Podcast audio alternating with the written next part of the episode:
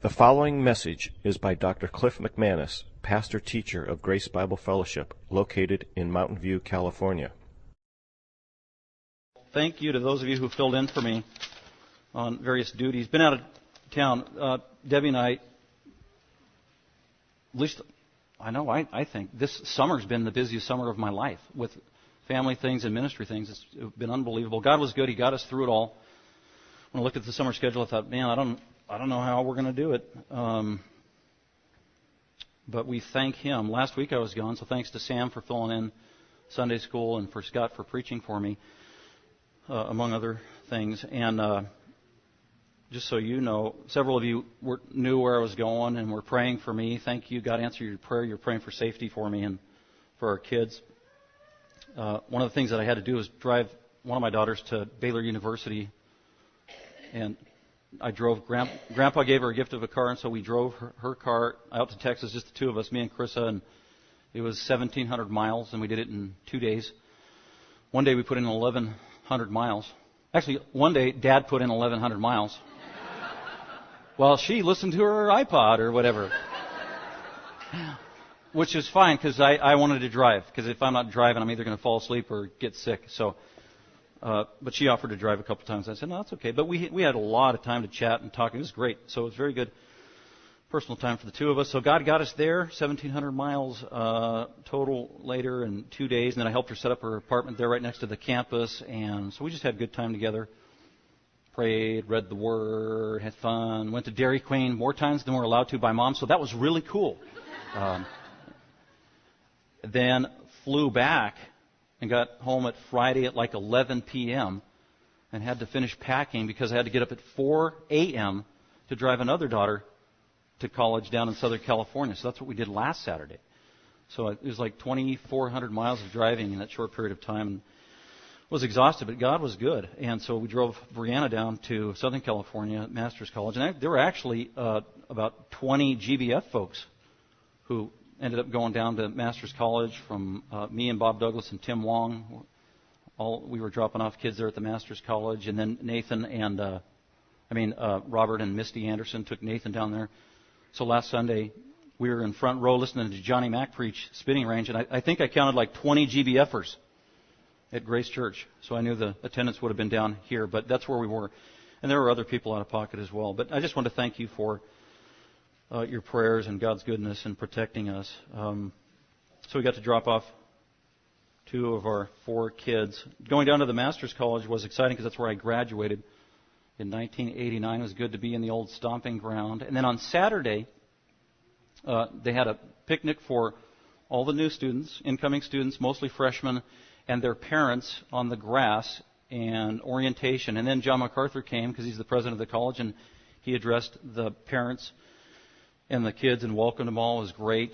Um, and then later that day, they had a formal welcoming from John MacArthur as the president for the parents alone. And so during that time, uh, John just, again, welcomed the parents gave some great exhortations from Scripture, very encouraging words, uh, reminded us that he's been the president of the college, uh, which has about a thousand people, for 25 years, and he takes that seriously, and that he is he is ultimately responsible for the care of the students that we entrust to the college.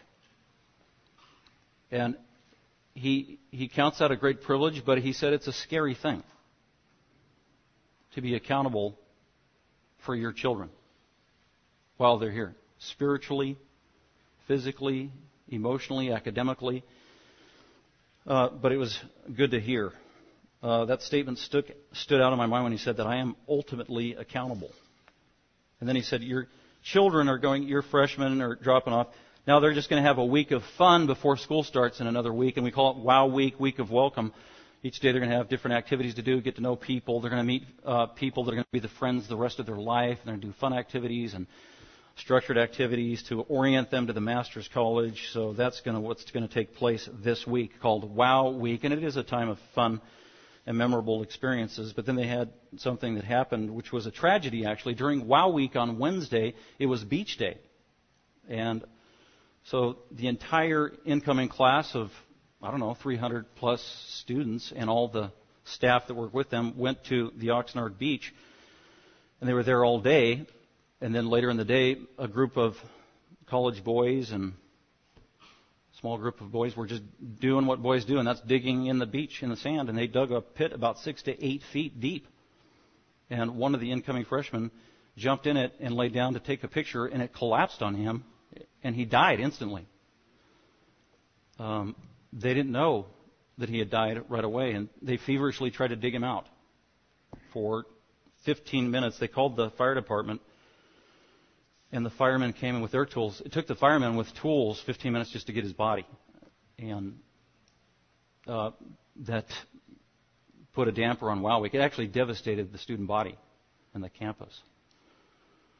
Uh, as the boys were trying to dig out their friend, who was uh, a freshman student from South Korea originally. Um, so it was very sad. And so I've been thinking about that since Wednesday. And one of our own, uh, Nathan Anderson, was there. He wasn't a part of digging the pit, but he saw the stir, the panic, and went over, realized what they were doing, and Nathan began to dig.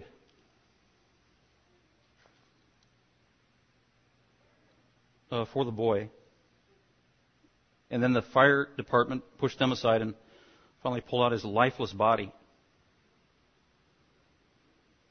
So Nathan saw the whole thing. And then our very own Paige Douglas was also there and witnessed this. So it's a traumatic event. I, bring this up because I want you to be in prayer for them, the whole campus. This affects us directly. Uh, I was interacting with the Andersons, uh, especially their parents, during this. Providentially, they are they had planned to go down this week on Friday to see Nathan for ROTC, so they're there with Nathan, which is the grace of God. That was Wednesday. They didn't find out he was uh, the boy was announced pronounced dead till Wednesday evening. I don't know, 8:30, and then they had a, a special emergency meeting with the entire church campus and John MacArthur and the staff in the gymnasium that night. I don't know what time it was, 9:30 or 10, and so Pastor John, President John, addressed the entire student body with the truth of Scripture, trying to provide comfort, uh, praying for them, and giving them a biblical frame of mind by which to interpret and, and deal with this tragedy.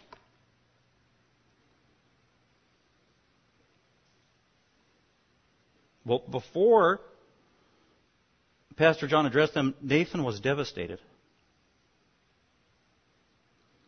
But he was comforted after John spoke. And the next day, uh, Nathan sent this. So he's had 24 hours to think.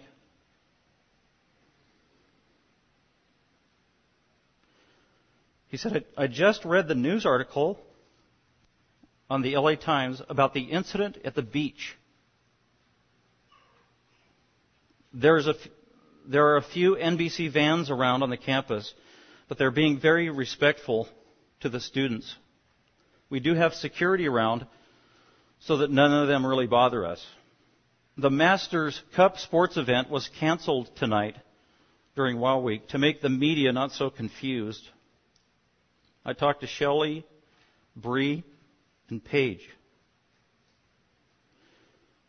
They all asked how I was doing after being directly involved with the whole thing. I just shared with them that it has truly opened my eyes to how short life can be. Also, that it opened my eyes to the big question What do you spend most of this life doing? Is it for my own pleasure or is it for the Lord? God has definitely used this to speak to my heart personally. I had realized that I had spent too much of my time in media and not enough worshiping and bringing glory to God. But I want to encourage you guys and GBF. That's why I'm reading this. To pray for the other students that are still taking this very hard and for those who knew him personally, family and friends. I found out last night in this chapel session with Pastor John MacArthur I found out last night that God is the only comfort that can truly bring healing to your heart after seeing such a dramatic event such as this unfold. God is the only comfort. I had probably cried and prayed more that day than any other day in my life.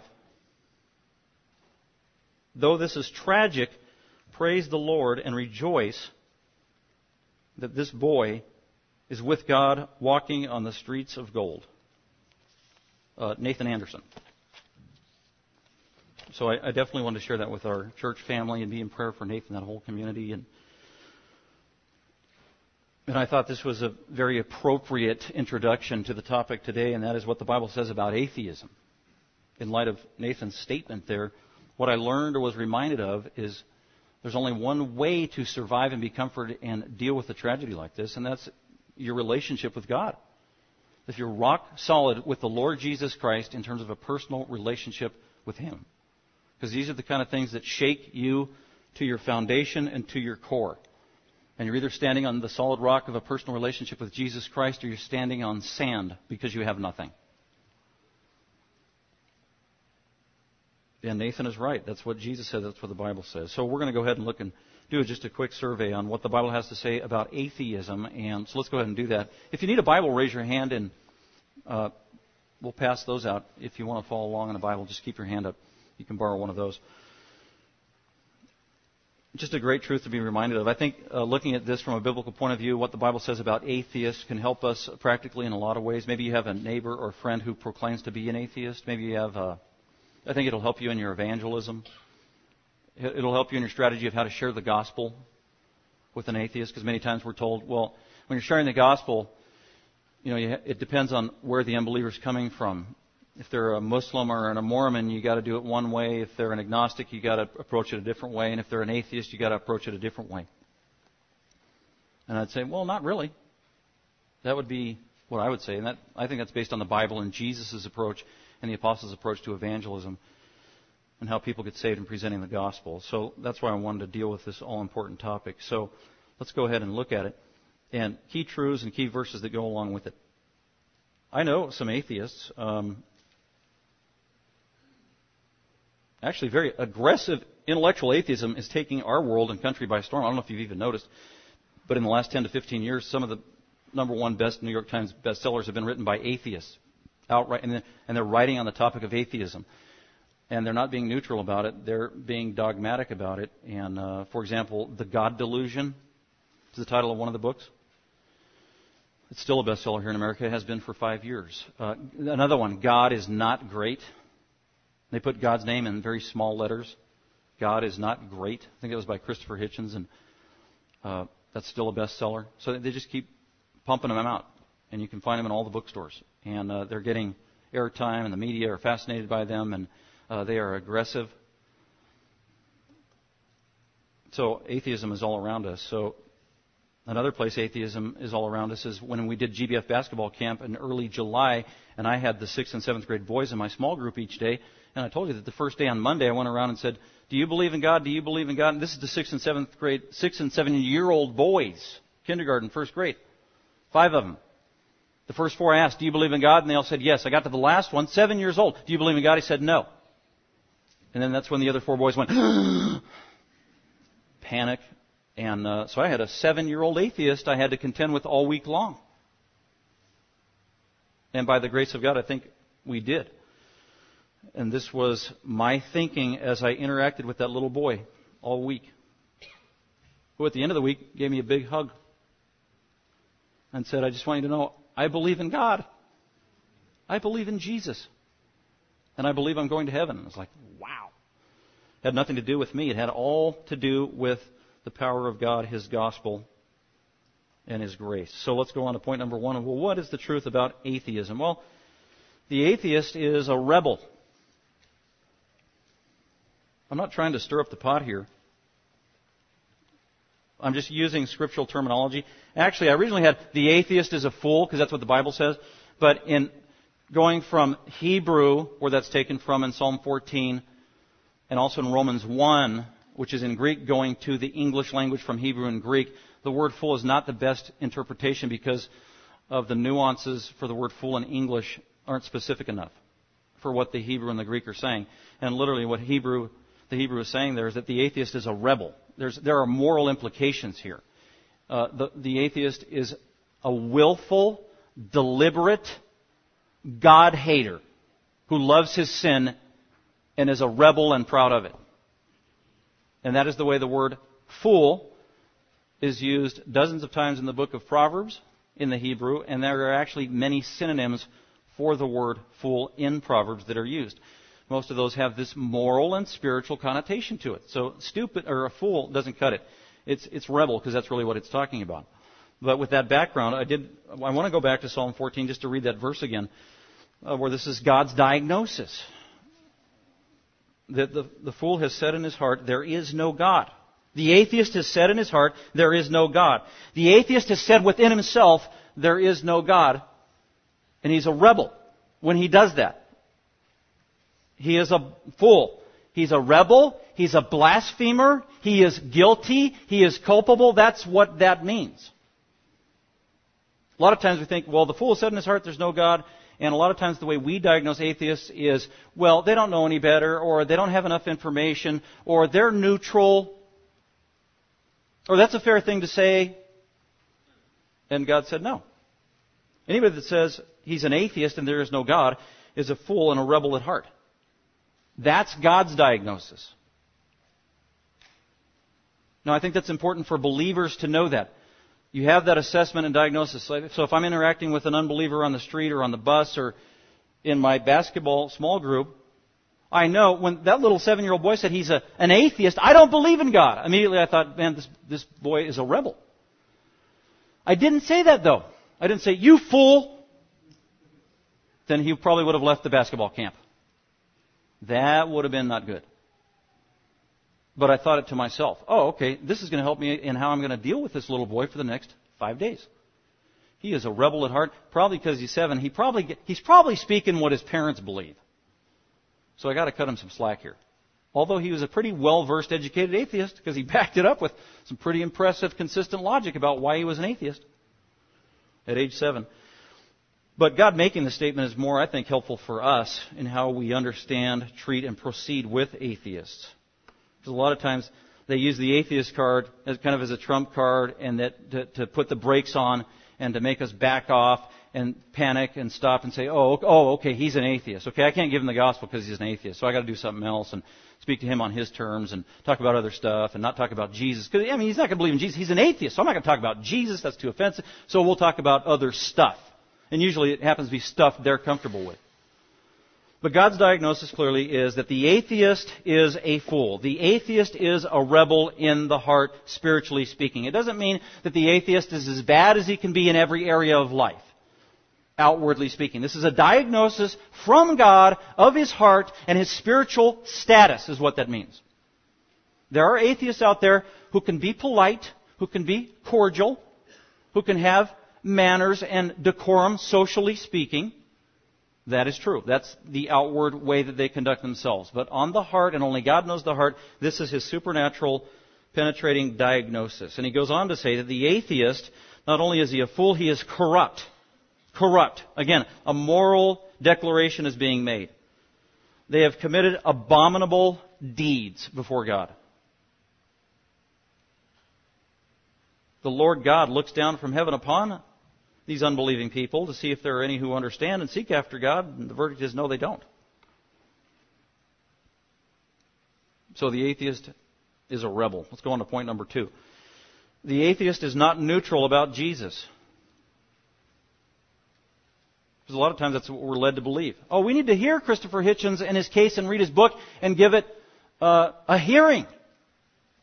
We need to stand with him on neutral ground about the question of God. We all need to be agnostic about God's existence and all start on the same playing field. We need to hear his case and then we need to present our case. Christopher Hitchens, Richard Dawkins, and the other guy, Stenger is his name. They're considered the, they're these best-selling authors are atheists and they're considered the unholy trinity that reigns supreme today in America and in the intellectual world. But these guys, they aren't neutral about Jesus. So uh, people that say that, it's just not accurate. They are rebels to the core, at the heart. They're defiant of God, because that's what God has said, and He knows the heart. Even Jesus said that. They're not neutral about Jesus either. Matthew 12:30, Jesus said, "He who is not with me is against me." See that that is categorical, and there's only two people in the world have said it a zillion times because that's what Scripture says: uh, children of God and children of the devil and they're at different places on the spectrum, and they act different ways, but that's God's diagnosis.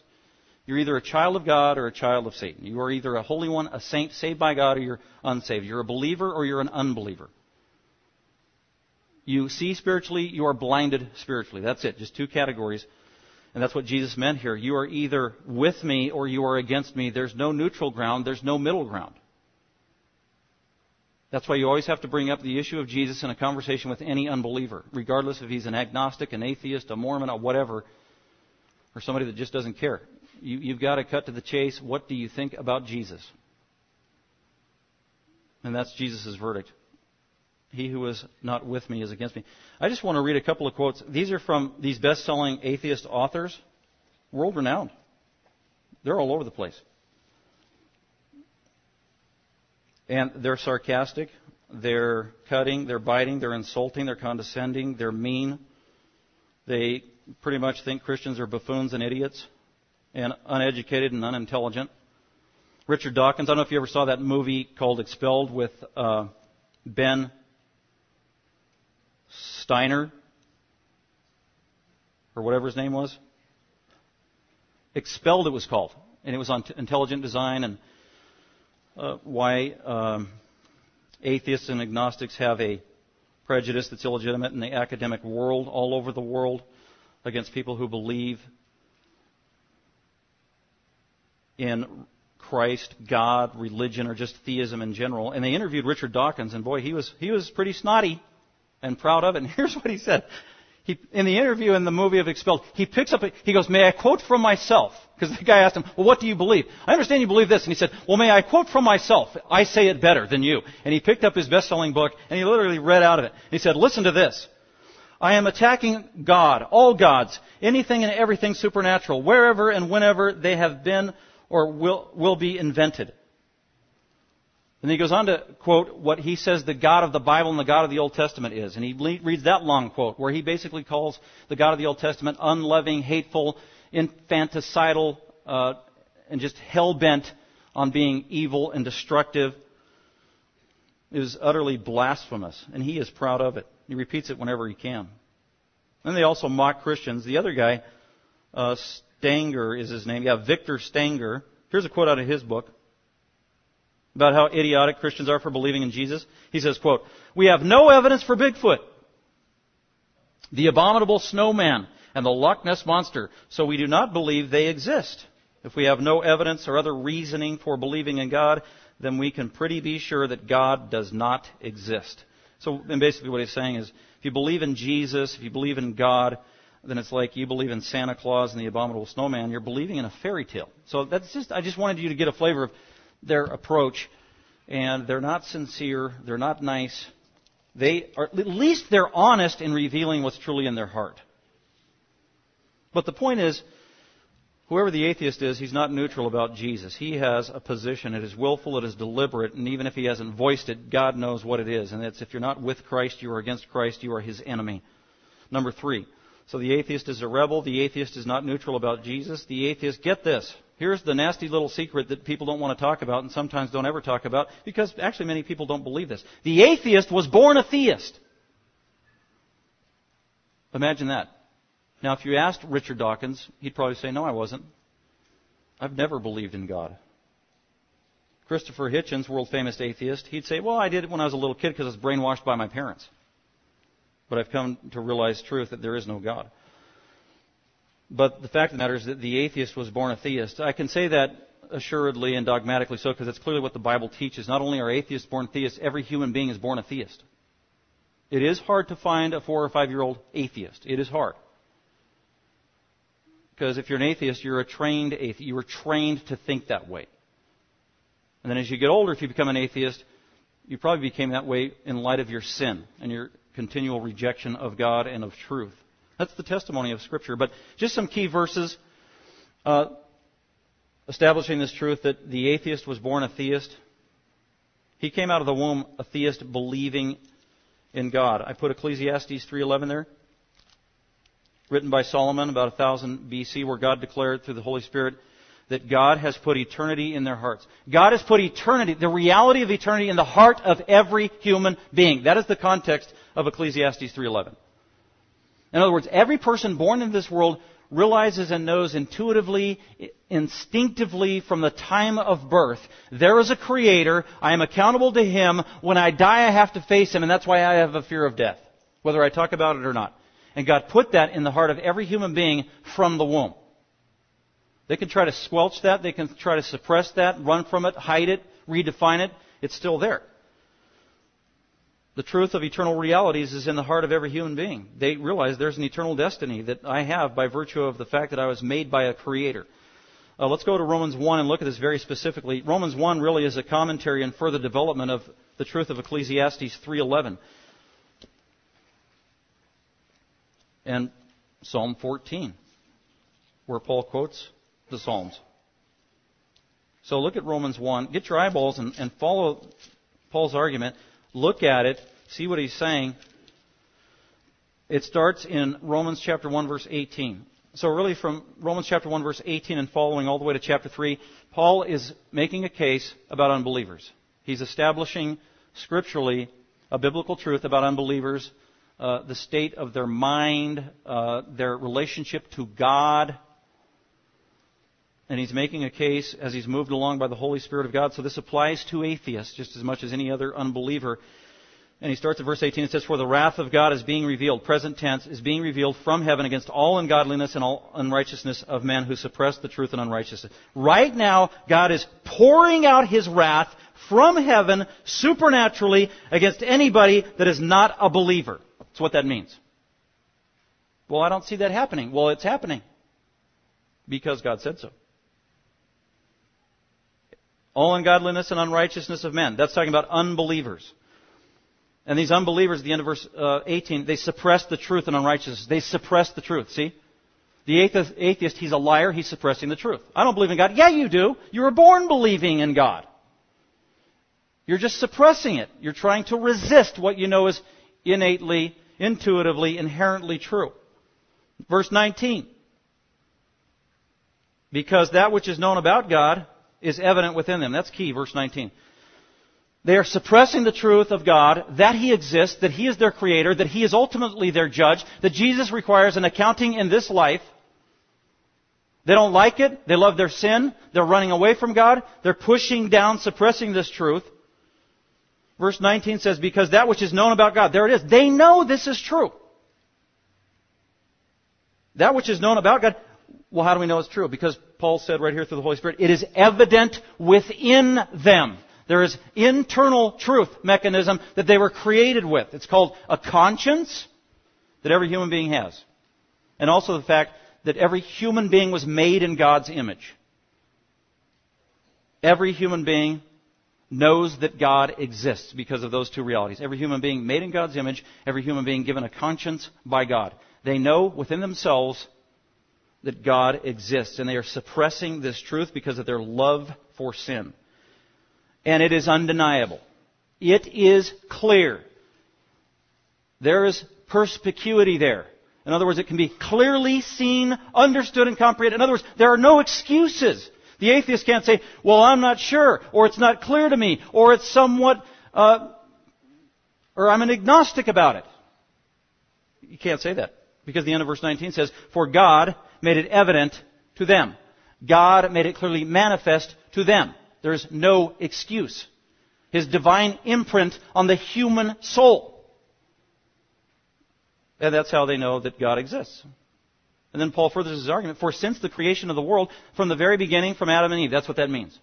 Every human being came from Adam and Eve, and that's when this started. And what was true of Adam and Eve has been true of every human being born ever since. For since the creation of the world, God's invisible attributes, the fact that He exists, that He is deity, He is powerful, He is creator, He is judge. His, that He is everywhere. His invisible attributes. That He exists. His eternal power and His divine nature. Those are His attributes that are invisible, that every human being is aware of, knows, and knows intuitively with the imprint of God at the very time they were conceived in the womb of their mother. They know this. It's been revealed to them. Since creation. His eternal power and divine nature have been, get this, clearly seen. They can't claim ignorance. Oh, that's ambiguous. No, it's clearly seen. Being understood, get that. Not only is it clearly seen and manifest, being clearly understood. See, they comprehend it, they know this. So if somebody says they're an atheist and they're a grown up and they're older, they are either lying or they're clever or they're blinded by their own sin. They are deceived or they're being deceitful. Because it has been clearly revealed, it has been clearly seen, and it has been clearly understood. And they are clearly, willfully suppressing this truth. Being understood through what has been made, the creation. It is undeniable. So that they are without excuse. There it is. No one can go to the throne of God when they die and say, well, I was an atheist, God. Therefore I am exonerated and not guilty. And God says, no, they are without excuse. 21. For even though they knew God, get this. That's a weird statement. Verse 21. For even though, even though the unbeliever knew God, how does an unbeliever know God? I thought Jesus said in Matthew 7, Depart from me, I never knew you. Well, he just has a different meaning for know in this case. It's not know in terms of a personal relationship with Jesus Christ. It's no intellectually the factual reality that God exists and He created me, and I am accountable to Him. So it's talking about they know factually a truth that is undeniable. So even though they knew God, not in a personal relationship, but what reality is, that He exists, they did not honor Him as God or give Him thanks, but they became over time during their life by accepting sin, resisting God, accepting sin, resisting truth, delving into sin more and more, going down that spiral of sin as they got older, becoming more callous, becoming more hardened, becoming more distant, becoming more uh, assertive in their unbelief. That's what he's talking about, the spiral of sin. They didn't honor God on a regular basis. They gave into their sin on a continual basis. They rejected truth on a regular basis. They didn't give thanks to the Creator, but they became, notice, as a result, futile in their speculations and the way they think. They can't think straight about spiritual matters.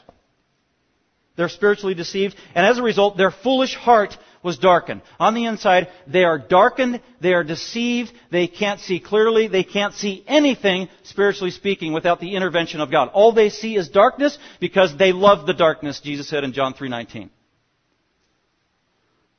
That is the diagnosis of every atheist. That is the state of every unbeliever. That was, that's what I was like for 19 years before I got saved. That is your biography before you got saved. and professing to be wise, they became rebels. So the atheist was born a theist. God made it clear to them at the point of creation. And then Romans 2:15 just talks about how God has written on the heart of every human being a conscience. That's why there's a moral code in every culture of the world today, and there's been a moral code in every culture of humanity for 6,000 years. Really. It's universal. Well, how does this little tribe know way over yonder there, who never read the United States Constitution, that murder in cold blood is wrong? It's a little distorted and perverted. They got their own rules, but pretty much they know that marriage is between one man, one woman, that murder is basically wrong, and killing kids is wrong, and rape is wrong, and stealing is wrong, they know that. Where does this come from? This comes from the gift of the human conscience that God imprinted on the human soul when He made every human being in His image. And that's Romans chapter 2 verse 15. So the atheist was born a theist. He became an atheist as a result of sin and God's judgment. That takes us to number four. The atheist knows God exists. And you can turn to Psalm 1, uh, Psalm 19. And I'm just going to re- read a couple phrases that I just read in Romans 1 that makes that argument. They know God exists. Verse 19, because that which is known about God is evident within them. They know God exists.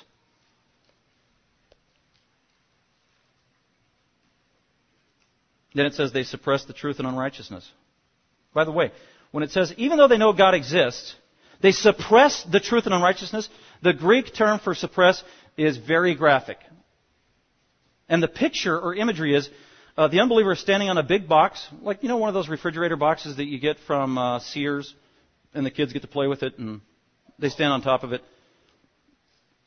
And there's a lid on this box, and God is inside that box. And the unbeliever's on top of the box, and God's trying to get out. And God keeps pushing on the lid, and the lid's bumping up, and that unbeliever, he is just jumping down on that box, and he ain't gonna let God out. He is suppressing the reality of God's existence. That's what that word is talking about. It is continual, it is ongoing, it is present tense. Suppressing, pressing, trying to squeeze God out. So the atheist knows God exists. Uh, and then Psalm 19 testifies to this same reality. Every human being knows God exists.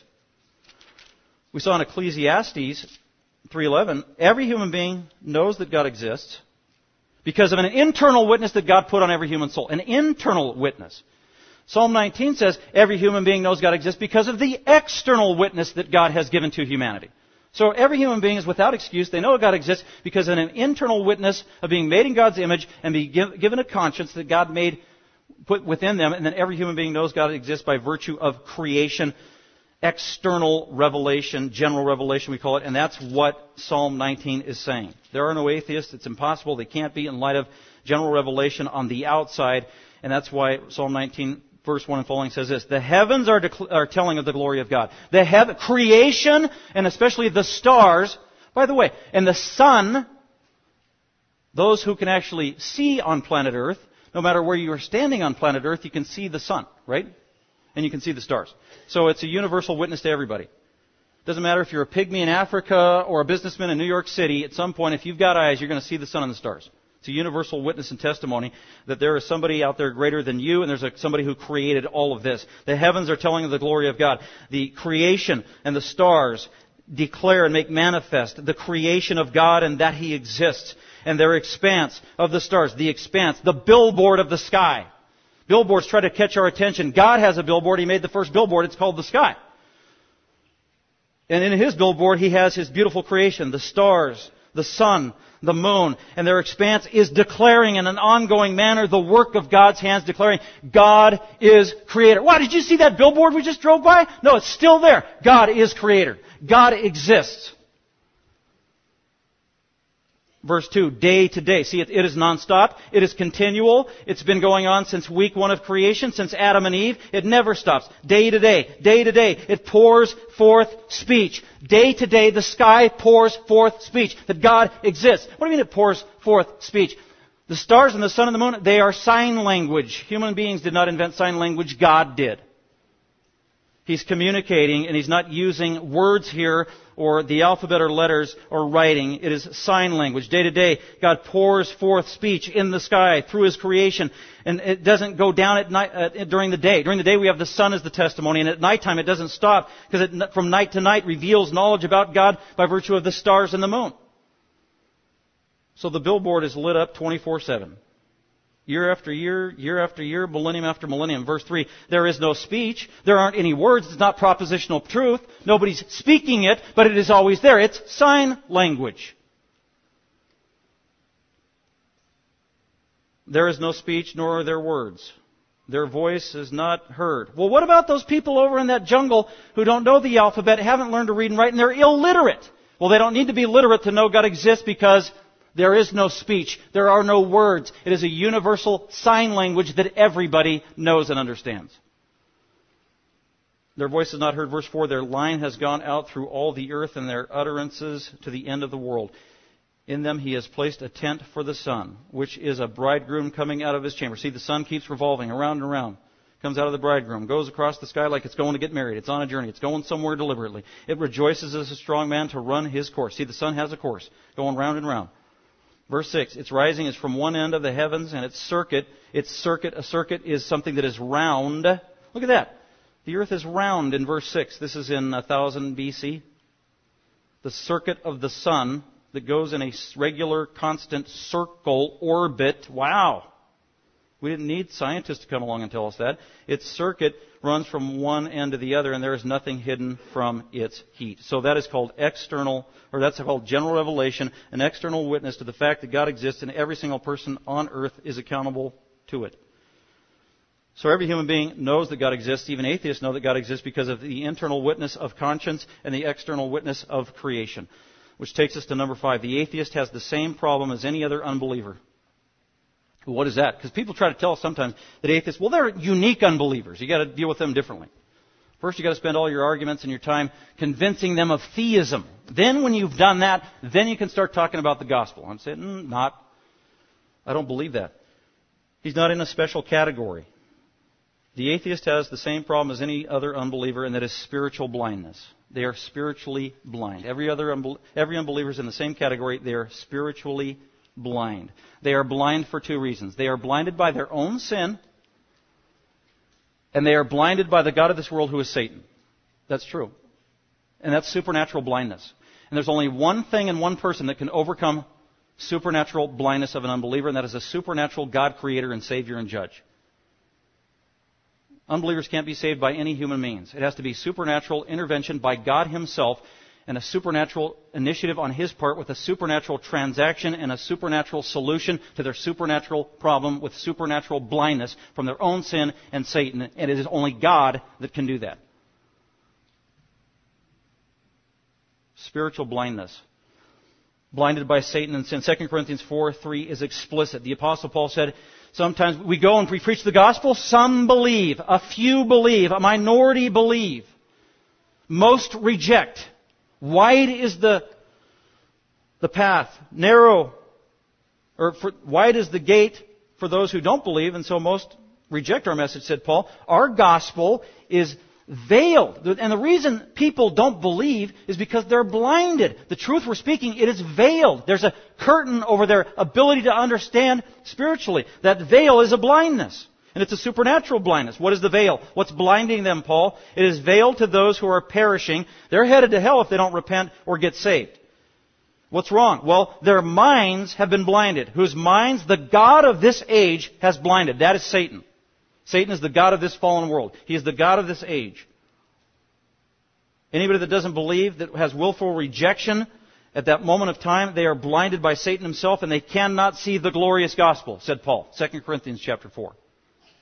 So you've got to understand that what you're dealing with when you have an unbeliever, it's not, oh, this guy doesn't believe, he just needs more information. Oh, this little kid, man, he'll be saved by Friday because I've got these coercive, impressive arguments.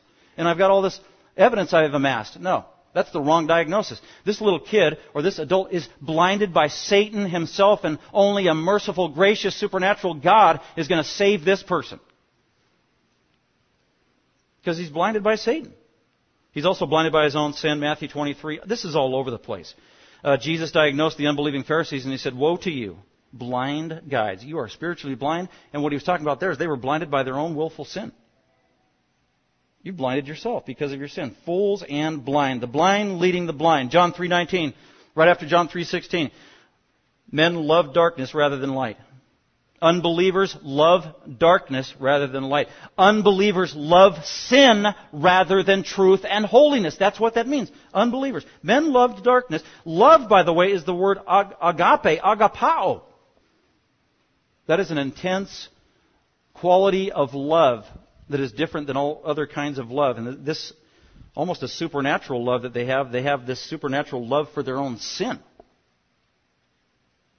Men love darkness rather than light. Why? Because their deeds were evil. See, it's all motivated by their own sin. They are accountable, they are culpable.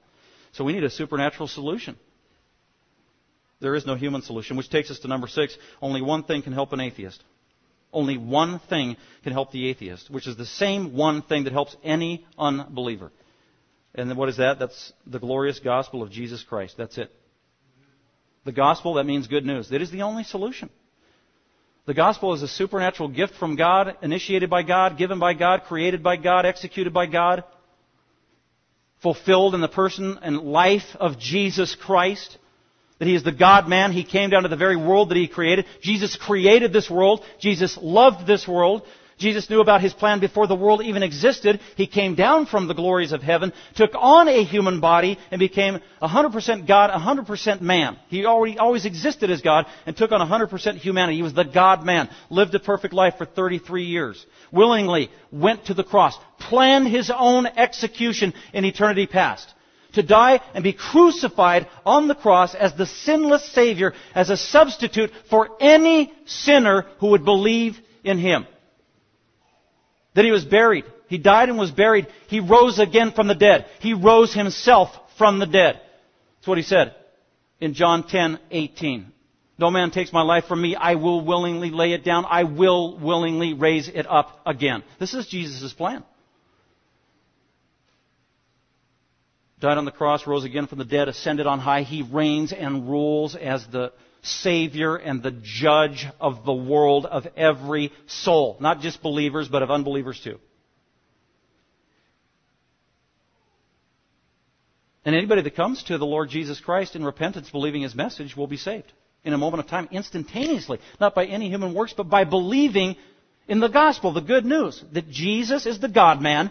He died as a substitute. He got punished for their sin by God the Father. God the Father unleashed His wrath, His infinite wrath, on Jesus when Jesus was on the cross, and Jesus is absorbing the wrath and the hatred of sin of the Father so that any unbeliever who repents wouldn't have to absorb the wrath of the Father in judgment. And anybody who believes that and cries out to the Lord Jesus, God forgive me, Lord Jesus forgive me, be merciful to me, the sinner.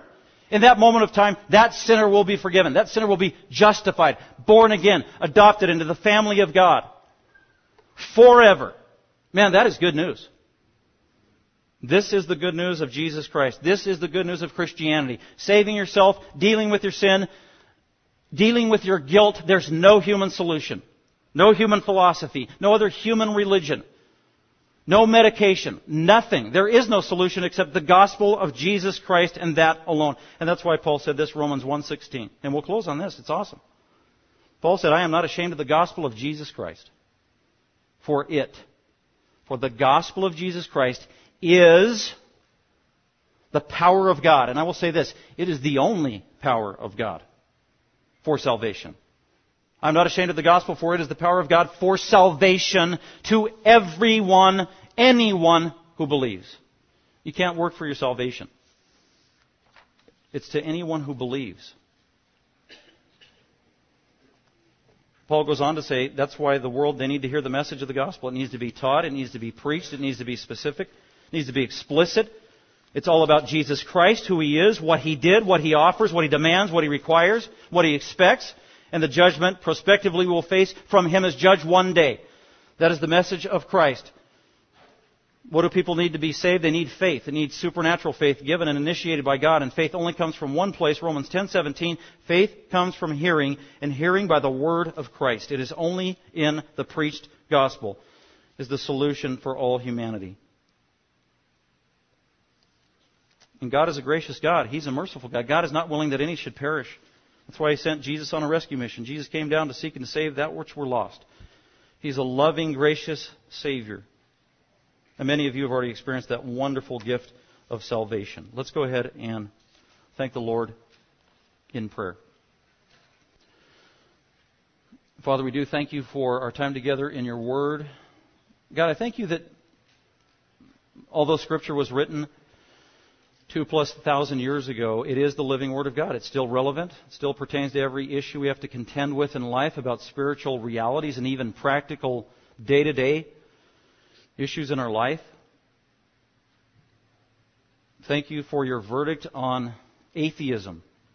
God, thank you for saving some here from atheism, from a rebellious heart. Thank you for the rest of us who are saved out of our wrong belief systems. You are so gracious, Father. We, we thank you for that. We praise you, Lord Jesus, for your goodness.